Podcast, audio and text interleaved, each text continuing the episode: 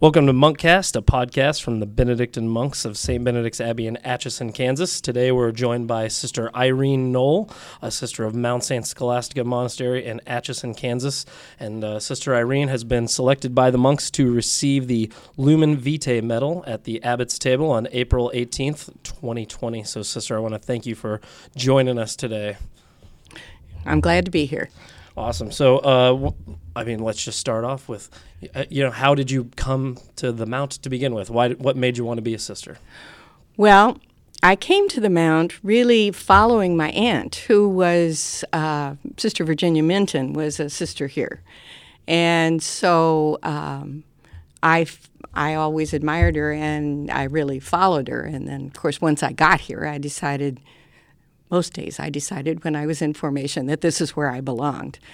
And I've been here for sixty-two years, and it is where I belong. Very good. So uh, did you have any, like, challenges and stuff when you first started, you know, oh. the process of becoming a sister? What was that like? Of course. Well, the first challenge, or at least one of the major ones, um, we kept silence much more in those days. And part of that was that there were six hundred of us. And so if you don't keep silence, it's a pretty noisy place.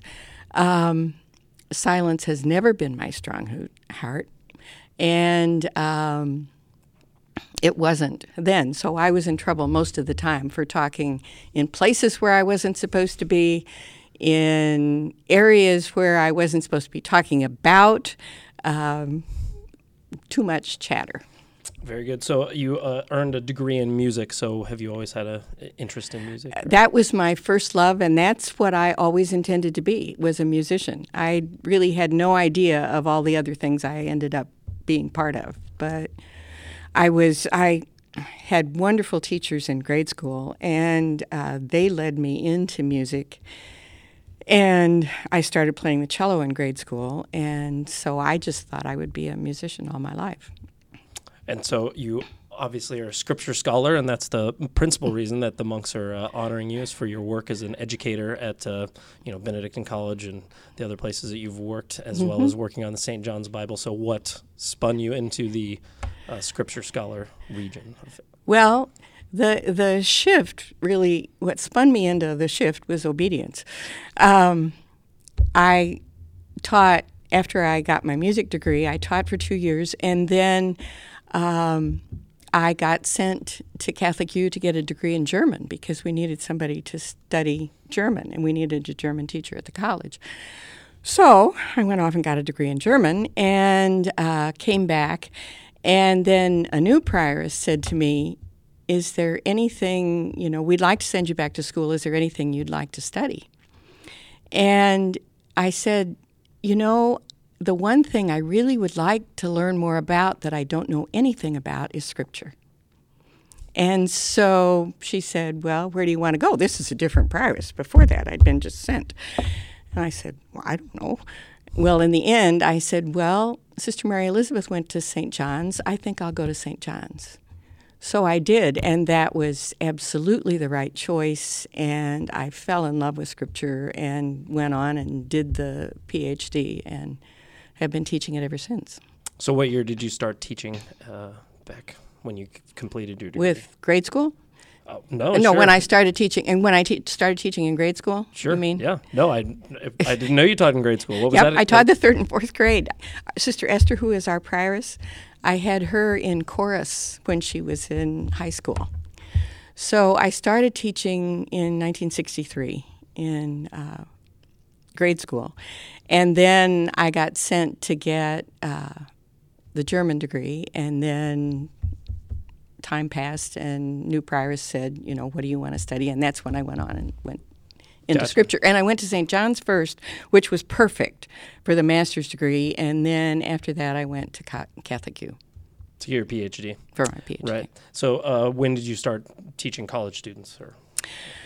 Well, I started teaching college students, hmm, now the date, I'm not, I started teaching college students when I was teaching German. So that is, I think, nineteen sixty-three, perhaps. So were you teaching it's here in Atchison, or were you teaching out uh, where you were I was studying? Teaching here. Oh, gotcha. Well, yeah, I taught, I did teach two years out at uh, out by Seneca, out at Wildcat. Well, as we were talking about before we got started, you were talking about working in a whole host of different areas. So, you know, what w- what was it like kind of getting your toes dipped into just different areas around the monastery and the college and stuff? Well, actually, it was very good for me. A lot of it was obedience, but um, the German degree, which I really was not interested in getting, but I did, and I, I loved German. Um, when I finally got to Scripture, which is my life, Um, they told me that the German degree was the best possible preparation I could have had, because most of the th- studies that were done on Scripture at that time were in German, and I could read it with no problem. So, you know, it's kind of like God works in strange ways, and He gets you into something, and you don't know where you're going with it. Well, as you're studying Scripture, uh, mm-hmm. working towards that P H D, and as you say, if you went from knowing, you know, very little, but, you know, the Scripture is sort of the basis for our mm-hmm. entire faith. So mm-hmm. what would you say was maybe maybe the first big eye-opening moment that you had as you're studying, especially, you know, the Old Testament, which is, you know, obviously rife with lots of metaphor and prophecy and stuff like that? Well, um, I think the, the aha moment was when um, one of my teachers was leading us through, um, I think, Deuteronomy, but I can't remember for sure what it was we were looking at. But I realized that what I knew about doing the study of short stories and novels and that sort of thing that I had learned in German, that that was the perfect preparation for what I was doing in Scripture, because I knew how to do literature. So um, the kind of circuitous route ended up being, it, it couldn't have been planned better. What was it, as you're studying Scripture and you're starting to dive into that, and but what was it that really made you kind of fall in love with the subject and made you want to just basically invest all of your life and all of your person into this one, thing. Albeit very large, broad subject? Very large thing. Well, it, it really was the whole um, understanding of story, I think. It was right, I you know, timing is everything. I I ended up doing the biblical degree right at the point where the the premier spiritual, uh, Scripture scholars had begun to say, this is literature, and we need to treat it like literature. And I landed just at the right moment. And so what I knew already about how to analyze the story, about what to do with plot, what to do with characters, how to look for the the trajectory and all of that, um, I already had those. And so it was, I, I played. It was it was just really fun. So a few years ago, you wrote a book about the Psalms specifically, mm-hmm. and as a monastic, you know, you're largely your life revolves around, right. you know, this one subset of, right. you know, super ancient right. prayers. And so, um, could you talk about that book and about, you know, your thoughts on the Psalms? I guess. Well, um, I after I had finished my P H D and so on. Um, Again, it was it was Michael Marks who said, you know, now now you need to write a book. And I thought, what the heck am I going to write a book about? And he said, oh, write something on the Psalms. There's always something to write about the Psalms. And so I went back and I discovered that nobody, as of yet, had done anything with the responsorial Psalms for the Sunday liturgy. So you had lots of Psalms books, but nothing that connected it to the liturgy. And so that's um, that ended up being Sing a New Song, which was uh, my first major book. And really, um, I think is is one of the best things I could have gotten into. I, I love the Psalms anyway, and of course, being a Benedictine, I love the liturgy. And so it's like, oh yeah, you know, this is home. So talk about that a little bit if you uh, don't mind. So um, like as Catholics, you know, we might just go and, you know, we pray yeah. through the responsorial psalm just because it's what's it's in there. front of us. Yeah. And so so how does that kind of, you know, mold together? Why are this? Why is each psalm selected for a specific, you know, time or whatever? Well, some of that I think is serendipity. But, um, you know, because some of them are clearly fit for whatever feast or whatever is going on. But but then there are a lot of them that somebody just kind of reached in and pulled it out and said, this one will go there. Um, but the the thing about the Psalms, I think, that is so important is um, they are amazingly adaptable. They fit. We're, here we are in, what, the twenty-first century? Yeah, that currently, yeah. Yeah. I don't know how we got there, but anyway. And and I don't know how many mornings we come and there's that that psalm, that responsorial psalm, and it's like, how does this fit today? So it says something to me about divine inspiration. It also says something to me about all those poets who wrote those psalms, you know, and that we have kept them for millennia. And probably will as long as we can keep them. So, right, yeah, that they're in, incredibly malleable. We can they apply are. them to uh, uh, every little situation yeah. in our life. Yeah. You know, that. And there's there's almost always a little zinger somewhere in. You think, I think they snuck that in yesterday. But yeah. It feels like something, sometimes the things are written just for you, even though they do. they're absolutely they do. not yeah. written. For, yeah, right. yeah, there was no idea that we were going to be sitting here three thousand years ago mm-hmm. or, or whenever. So you were later on blessed to work on the Saint John's Bible, so tell I us was, a little bit about that I experience. was, and and I happened to be at Saint John's the year that that, that began, that the whole idea of the Saint John's Bible kind of came to fruition. And I suppose I should back up maybe um, just in case. So why don't you first explain what the Saint John's Bible is in case someone doesn't know?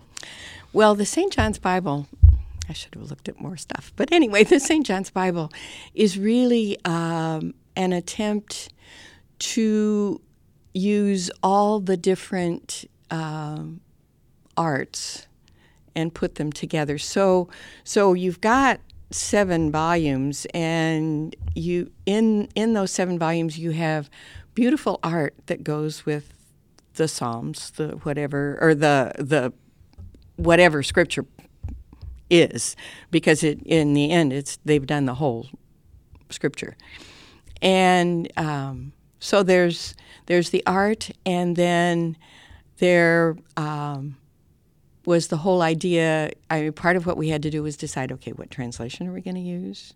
And then we had to have the, the calligraphers and the artists and all of those people meet together with us to see what needed to happen in all those areas. And and one of us who was in the text would say, you know, well, it could be this. And then somebody else who was an artist would say, oh, wait a minute, you have to do, you know, you have to pay attention to that. So it was... It was a kind of, it was a lot of fun, and it was a free-for-all when we had our meetings, but it was it was a kind of work together with all the arts that we could bring together. Um, it was amazing.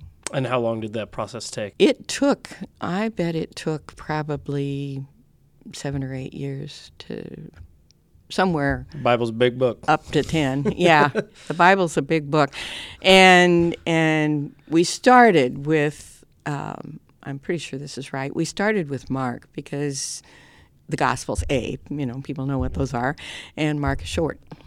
And so, but then gradually we, we worked on everything we could. And we tried to bring in um, images that were contemporary and also beautiful.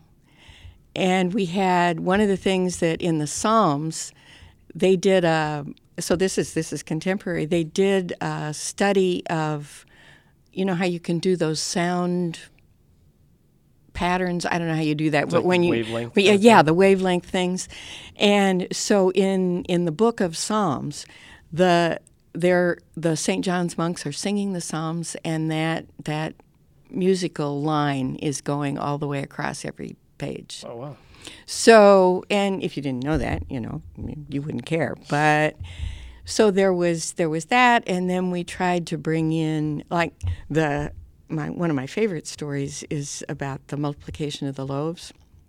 It was supposed to be a quarter page. Well, it, if you look at the book, it's two pages. And Donald Jackson, who was the premier artist, said, I'm I'm sorry, it just kept multiplying. But there are breadcrumbs all over the text. So um, it was it was one of the most enriching things I've ever done, because there were there were scripture scholars, Old Testament and New Testament. There were artists. There were um, musicians. All these people together, and there were only probably ten of us mostly, um, meeting together and and trying to really sort this out and say, okay, what's the best thing we can do? And then Donald Jackson is a gen- genius. You know, he did marvelous things with it. Outstanding. So uh, talk a little bit about, you know, obviously one of the most important facets of your life is being a member of a community, monastic community. It is. So it um, why don't you just tell us a little bit about, like, you know, the obviously things have changed radically, you know, over the last several years. But, like, what is uh, what is life like for you here in the Mount right now? Now, or do you want me to oh, get us up to sure. there? Sure, no, yeah. You can start from the beginning if you want. Okay. You know. Well, my, as I said, I think my aunt was in the community, and right. I always want to be just like her. So um, I entered when I, a week after my seventeenth birthday, and I was barely old enough to walk and talk. But um, so, and those those first years were were difficult. But and partly because we kept silence all the time, and that's not my strong suit.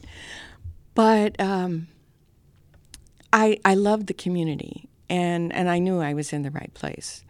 And I think I'm an only child, and I think my parents knew I was in the right place too, because the week I entered, they moved to California. So where'd you that. grow up originally? Well, I grew up in Dubuque, Iowa, and Kansas City. Okay, mostly. I lived a few other places, but my family is are Gyrovags. Um, so, now where was I? What was I? Uh, your parents had just moved to California. My parents moved to California, and I moved here. And so then I still thought I would be a musician forever, and and this the community had me major in voice, so I was going to be a musician. Well, then we needed a German teacher. And so Sister Gonzaga got a hold of me, and I went off and got a degree in German. And then I thought that was it. But I went up to Saint John's just for um, a retreat and some uh, meetings and so on, and kind of gradually fell in love with the place. And in the meantime, I had, had fallen in love with Scripture. And so I went to Saint John's for a master's degree, and then came home and worked, and then, then went to Catholic U and did the P H D in Old Testament. Um, and I think they had just started the Old Testament program at Catholic U for, for up to a P H D. And I think I'm the first grad in Scripture, in Old Testament. Oh, very from good. From Catholic U. Um, so... Um, that, I mean, that turned into be my life. So sure. Then I taught for umpteen years and led. I, I used to have, I had big classes, so I used to have that big classroom up at Benedictine, and it was, it was always full. And I'd have two sessions of classes with the Old Testament with them. And how many years did you teach at the college? I don't know, but it's on that paper. It's a long time. I yeah. taught at the, that was my major. That's the major place I taught, and then summers I'd go up to Saint John's and teach. Very so. good. So, as again, like uh, like I said, uh, your community life here. Um, what's that uh, been like? Would you say my just community to talk life? about uh, for for those listening that are far flung? What how would you uh, you know summarize Mount Saint Scholastica, if you can? It's the best Benedictine house in the world. No.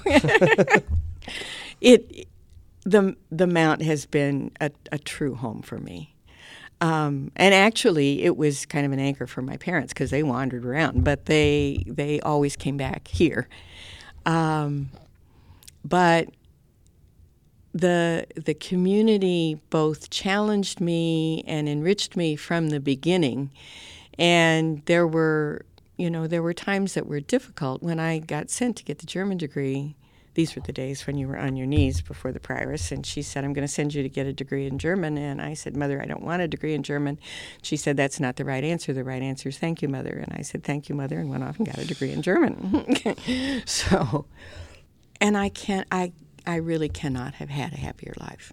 I mean, this has been the best place for me, and it's been, well, I mean, it's been my home for sixty-two years, and mostly, except for the few years going to school and then the two years I taught out at, at close to Seneca, I've been home. So, um, and then back and forth to Catholic U.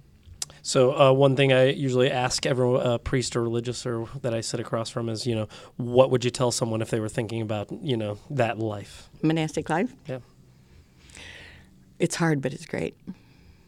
What's hard about it? Um... What's hard ab- what's hard about it is living with a whole lot of other people who are always there. And that's also what's great about it. Um, as I said, I'm an only child, and there was practically nowhere to go where you weren't with at least fifteen other people. Um, so that was one of the major challenges for me. Now, that's a different thing with, you know, people who grew up with four or five siblings is a sure. different situation. But... So so that was hard, and um, I think, again, separating from family, no matter whether you separate from them and they live across the street or whether they live in California, um, that's difficult. But in my case, it forced me in many ways to bond with the community, so which was a gift, a great gift. Um, and I couldn't have had a happier place. Very good. So you're being honored on uh, April eighteenth, twenty twenty with the Lumen Vitae Medal, mm-hmm. which uh, of course mm-hmm. means the light of life. So you're being recognized for your contributions to the church and, uh, you know, sort of exuding mm-hmm. that said light of life. So what was your reaction when uh, Abbott James invited you to, you know, come to the Abbott's Table? You've been to the Abbott's Table before. Yeah, right? but to, to, but to be honored. Well, you know, I I have to tell you the story. I It was I some weekday morning, and I was sitting in my choir stall waiting for Mass to start, and Abbott James was the presider, and he came over and sat down beside me, and he was all excited, and he said, "We're honoring you at the Abbot's Table." But he, I was his major professor, as I said, and um, and I've always kind of watched his rise, and he's a wonderful person, and so I was I was really grateful to be asked, but I was also grateful that he asked me. So, um, and. I'm happy to be able to talk about, well, I don't know what I'm going to talk about exactly. When you know that, that's it's a little ways a away. A little ways away. But I'm happy to be able to say something that is going to, I hope, um, reflect how grateful I am for my community and also for the Abbey. The Abbey has been very good to us, and they've been especially good to me for a lot of things. I've taught almost all their young folks um, when they were in formation. I've got uh, Angelus now is taking Hebrew from me, and so um, I've I've kind of got a bond with all of those young folks, and um, I mean we couldn't have better brothers.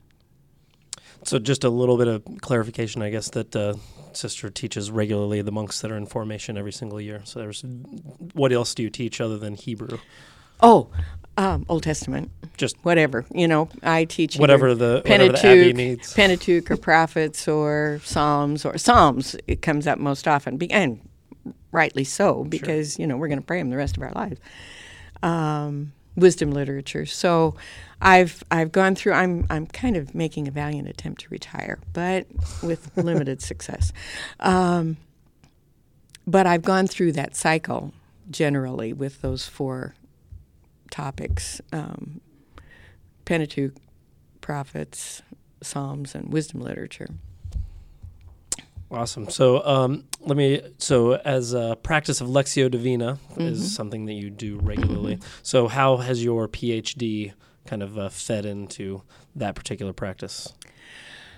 Um, actually, it's my practice that fed into me my PhD, I think, um, because I think I have always approached Scripture kind of as a Lectio Divina, uh, and and I taught it that way too. You know, in terms of, okay, you know, what is what does this text say, but then what does it mean, and why do we care?